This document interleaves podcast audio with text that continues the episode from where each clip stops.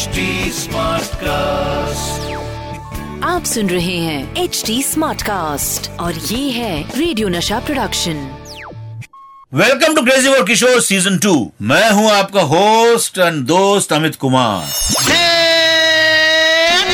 Crazy for Kishore season 2 मैं आज आपको बताऊँगा बाबा के म्यूज़िक और गानों से जुड़े कुछ किस्से।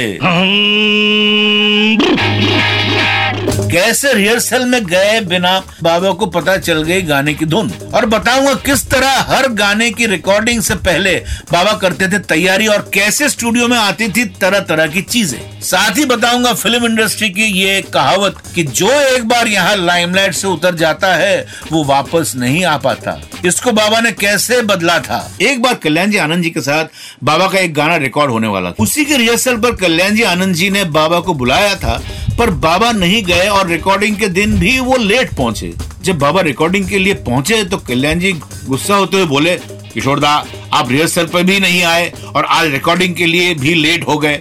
अब कैसे करेंगे रिकॉर्डिंग इस पर बाबा ने कहा, कल्याण जी भाई, इतने दिनों से आपके साथ काम कर रहा हूँ, गाना जानने की क्या ज़रूरत है? चलो ना रिकॉर्ड शुरू करते रिकॉर्डिंग चलो चलो स्टार्ट कल्याण जी भाई बोले, ऐसे रिकॉर्ड कैसे करे?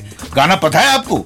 तब बाबा ने हारमोनियम पर एक धुन बजाकर सुनाई और कल्याण जी से पूछा, क्यों, ऐसा ही है ना? कल्याण जी बोले, धुन तो यही है। आपको कैसे पता? बाबा बोले, बस पता है, चलो रिकॉर्ड करते हैं और रिकॉर्डिंग शुरू हो गई। बाबा को आइडिया होता था कि कौन सा कंपोजर किस सिचुएशन के लिए कैसे म्यूज़िक कंपोज करेगा?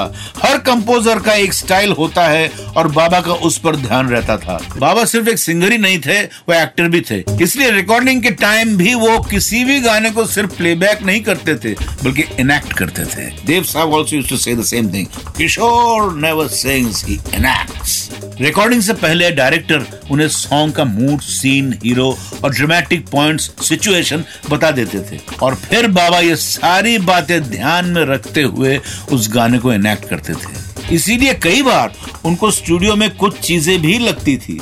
फ़िल्म सुहाग रात का एक गाना मुझे याद आया। अरे ओ रे ओ रे ओ रे। अरे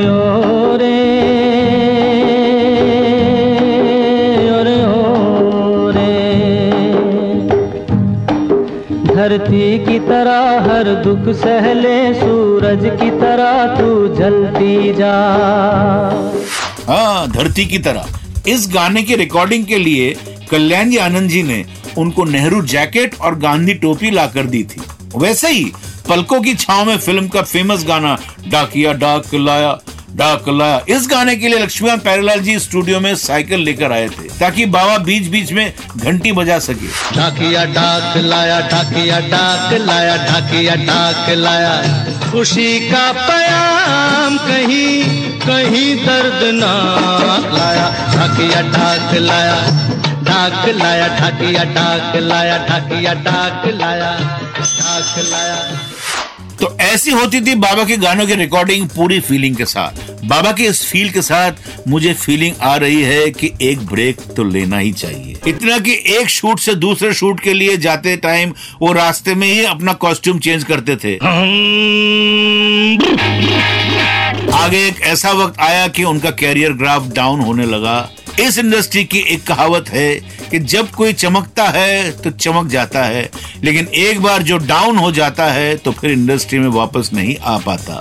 इस डाउन फ़ेज़ में भी बाबा ने होप नहीं छोड़ा और एक नई चीज़ शुरू की। वो स्टेज शोज़ करने लगे और उनके शोज़ हाउसफुल होने लगे। डाउन जाता हुआ उनका कैरियर भी ठीक होने लगा और बाबा को प्लेबैक के ऑफर्स भी आने लगे। आराधना फ़िल्म के आते ही सारे गाने इतने हिट हुए कि बाबा के कैरियर पहले से भी ज़्यादा चमक गया। बाबा ने कभी होप नहीं छोड़ा और शायद इसीलिए उन्हें वापस अपनी जगह मिल गई। कैरियर के हाई पॉइंट से लो पॉइंट में आने के बाद भी बाबा ने वापस आसमान छुआ। ये सबके साथ नहीं होता है भाई।